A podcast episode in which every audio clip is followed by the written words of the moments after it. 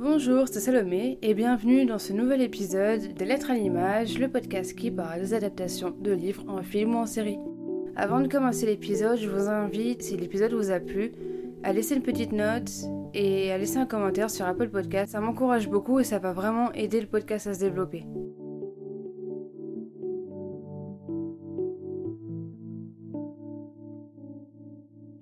Aujourd'hui, on se retrouve non pas pour parler d'une adaptation, mais pour inaugurer un nouveau format d'épisode qui sera diffusé tout au long de l'été. Comme vous le savez, ce podcast est un podcast qui parle d'adaptation, mais c'est vrai que des fois je peux voir des films ou des séries ou lire des livres qui n'ont rien à voir avec l'adaptation, mais que j'ai pu apprécier et je voulais vous en parler et je trouvais que faire des recommandations pendant les vacances d'été, c'était une bonne manière de le faire. Du coup, chaque semaine, durant le mois de juillet et août, je vous propose un thème qui regroupe trois recommandations de livres, films ou séries. Ce qui te donnera de l'inspiration tout au long de l'été. Garantie sans spoil mais 100% bonne humeur. J'espère que ça vous plaira. Du psy au professeur de lettres, en passant par une famille très soudée, on commence cette semaine avec trois recommandations où les relations humaines ont une place importante. Attention, on commence fort car je vais vous recommander deux de mes films préférés et une de mes séries préférées, donc je risque d'être très enthousiaste. Première recommandation de la semaine, c'est le film Will Hunting. C'est un film sorti en 1997 et il a été réalisé par Gus Van Sant et on peut retrouver dedans Casey Affleck, Ben Affleck, Robin Williams, Emma Damon, Emily Driver, donc disons que le casting est déjà exceptionnel. Will Hunting, c'est l'histoire de Will, qui est un jeune génie mais également un rebelle aux élans imprévisibles. Il est né dans le quartier populaire de South Boston et a arrêté très tôt ses études, refusant le brillant avenir que pouvait lui procurer son intelligence. Il vit entouré d'une bande de copains et passe son temps dans les bars à chercher la bagarre et à commettre quelques petits délits qui risquent bien de l'envoyer en prison. C'est alors que son don dans les mathématiques attire l'attention d'un professeur du MIT et sa vie va complètement changer.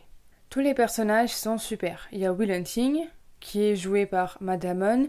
C'est un personnage meurtri par son passé et en se cachant derrière son masque de jeune rebelle des quartiers difficiles, il a du mal à s'ouvrir et à s'attacher aux autres. Il y a Sean McGuire, qui est joué par Robin Williams. Il possède un passé qui l'a rendu amer, mais entretient de bonnes relations avec Will, dont il veut comprendre son ressenti plutôt qu'exploiter ses dons. Ensuite, il y a Chucky Sullivan, joué par Ben Affleck. Il joue le frère de substitution de Will et il nous montre ce qui signifie vraiment l'amitié. Et ensuite, il y a Skylar, qui est joué par Minnie Driver, qui est la touche féminine du film et elle nous donne une bonne leçon sur euh, ce qu'est l'amour. La réalisation de Gus Van Sant est assez sobre, classique mais maîtrisée. Elle privilégie le jeu des acteurs et le récit. Les acteurs sont parfaitement à l'aise dans la peau de leurs personnages, surtout Matt Damon et Robin Williams. Les personnages secondaires sont aussi de qualité, ils ont leur importance dans l'histoire. Chacun donne une leçon ou une définition de l'amitié, de l'amour qui est très forte et réaliste. Mais toute la beauté du film est dans les dialogues entre Will et Chucky, entre Will et Sean. Euh, ils sont assez puissants et sont profonds et logiques. Les échanges entre Will et Sean sont les meilleurs passages du film. Il peut y avoir des échanges drôles et aussi des échanges plus intenses et très intéressants par la suite. Dans l'histoire, il s'agit surtout des relations de Will avec d'autres personnes. L'alchimie qui naît entre Madamon et Robin Williams est flagrante. Euh, leur relation dans le film est très fusionnelle, proche d'une relation père-fils. C'est ce que Will désirait euh, sans vraiment le savoir au final. La relation entre Skylar et Will est aussi très intéressante, avec les charmes du début d'une relation amoureuse, la difficulté de s'engager et de ne pas laisser ce problème se poser en barrière et casser quelque chose de précieux. L'évolution du personnage de Will Hunting est intéressante car son caractère ne change au fond assez peu, mais il s'adoucit, il s'humanise et comprend que sa voix n'est pas celle d'être balayeur dans une faculté. Au fur et à mesure, et malgré ses réticences, il va s'ouvrir à son entourage et se pardonner lui-même, même si c'est un personnage qui est plutôt égocentrique et orgueilleux. Gus Van Sant nous le rend attachant. Une anecdote du film que je trouve assez sympa, c'est par rapport à la scène durant laquelle Sean et Will sont dans le cabinet et où le psychologue commence à parler des flatulences que faisait sa femme, qui est décédée. Cette scène, c'est pas un spoil, hein, mais elle a été improvisée par Robin Williams, et c'est probablement pour cette raison que Matt Damon rigole autant. Et si vous regardez attentivement, vous pouvez remarquer que la caméra remue aussi, c'est sûrement parce que le caméraman devait beaucoup rire aussi du coup. Ce film donne donc une leçon de vie, celle de profiter du moment présent et de ceux qui nous entourent, comme le film Le cercle des poètes disparus, également avec Robin Williams, c'est un vrai condensé d'émotions, on passe du rire aux larmes en passant par de la joie, et c'est simplement la réalité des choses. Pour cette deuxième recommandation sur les relations humaines, je vais vous parler de la série This Is Us. Et pas la version française hein, qui passe sur TF1, la vraie américaine, d'accord? Donc regardez bien l'américaine. C'est une série qui est disponible sur Canal+, ou du moins la dernière saison, la cinquième, et je crois qu'elle est aussi disponible sur Amazon Prime. Pour vous faire un résumé, This met en avant des individus nés le même jour et décident de raconter leurs histoires aussi touchantes que drôles. Et on suit ensuite la vie de tous les membres de la famille. Alors oui, je sais, ce résumé n'est pas très flatteur et ne vous révèle rien de l'histoire, c'est vrai, mais le premier épisode est tellement bien fait pour présenter l'histoire, le style, l'ambiance et les personnages de la série que je préfère ne rien vous dévoiler. Quand on m'a recommandé la série, on m'a directement présenté la série en me faisant un résumé de ce qu'on apprend au final à la fin du premier épisode. Donc je n'ai pas profité pleinement de ce pilote, mais ça ne m'a pas empêché de trouver qu'il est très bien construit sur la manière de présenter la série. L'histoire paraît très banale, mais elle est très bien construite. Cette série, c'est une fresque humaine où l'on s'attarde sur les personnes de leur enfance à l'âge adulte, à travers leurs choix importants ou de simples tranches de vie. Chaque personnage a son histoire, son caractère, ses qualités et ses défauts, et non, ils sont pas parfaits, aucun des personnages n'est parfait, et c'est peut-être ça qui fait que chacun peut s'identifier dans chaque personnage, que ce soit dans leurs choix, leurs réactions ou leur personnalité. Il est donc assez facile de se mettre à leur place. Cette série aborde tout un tas de sujets de la vie comme le racisme, l'adoption, l'amour, la mort, le deuil, la maladie, l'addiction, la famille. Elle parle également beaucoup de relations humaines, euh, les relations dans une famille, entre mari et femme, entre frères et sœurs, entre mère et fille, mère et fils, père et fille, avec les beaux-parents, les grands-parents, enfin toutes les relations.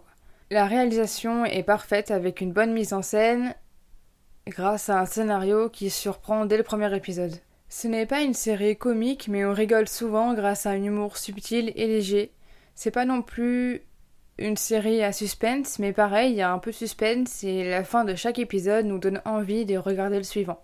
La photographie est magnifique, la BO aussi est magnifique, les morceaux sont des morceaux qui existent déjà et qui sont d'artistes différents, mais ils ont à peu près le même style, ce qui fait que quand on écoute l'album de la première saison par exemple, on a l'impression d'écouter un album à part entière et pas juste un regroupement de toutes les musiques de la saison. Les acteurs sont également excellents dans leur rôle, la série est tellement bien faite qu'elle joue avec nos sentiments en nous faisant rire et pleurer à chaque épisode. C'est une série feel good, une série qui fait du bien, avec tout simplement de l'émotion à l'état pur. Elle nous montre la vie comme elle est, mais sans nous faire nous sentir mal. Troisième et dernière recommandation, on va parler du Cercle des poètes disparus réalisé par Peter Weir. C'est l'histoire de Todd Anderson qui est un garçon plutôt timide qui est envoyé dans la prestigieuse Académie de Walton qui est réputée pour être l'une des plus fermées et austères des États-Unis. C'est là où son frère avait connu de brillantes études. C'est dans cette université qu'il va rencontrer un professeur de lettres anglaises plutôt étrange qui est Monsieur Keating, qui encourage ses élèves à toujours refuser l'ordre établi. Ce film est assez similaire à Will Hunting dont je vous ai parlé lundi. La réalisation de Peter Weir est assez sobre, classique mais maîtrisée, et elle privilégie le jeu des acteurs, le récit et les dialogues. De tous les personnages présents dans le long métrage, il est évident que on porte une attention plus particulière à Monsieur Keating, qui est joué par Robin Williams. Encore une fois, je ne vais pas vous rappeler que c'est un acteur incroyable. Dans ce film, il dégage vraiment un certain charme, et à chaque fois, je trouve, même dans Will Hunting, qu'il dégage une certaine euh, confiance. On a vraiment envie de se confier à lui, euh, il a l'air vraiment gentil et tout. Le reste du casting est vraiment très bien aussi parce que c'est des jeunes garçons qui ont fait un beau travail dans leur interprétation de leurs personnages comme Ethan Hawke, Robin Sean Leonard ou Josh Charles. Comme je vous l'ai dit dans le résumé, Monsieur Keating veut vraiment encourager ses élèves à toujours refuser l'ordre établi. Donc le film est plein de petites scènes comme euh, déchirer des pages d'un livre, monter sur les tables, s'amuser en cours, se laisser tenter par le sens de la créativité. Donc ce film est rempli de petites scènes comme ça qui nous laissent un peu perplexes. Il y a aussi la poésie qui joue euh, sur le charme généré par ce long métrage. Et en plus, ce film a de quoi nous rendre curieux sur ce fameux cercle des poètes disparus qui a vraiment existé, qui est une réunion où des garçons se donnent à cœur de joie pour faire des petites soirées euh, pendant la nuit pour parler de poésie.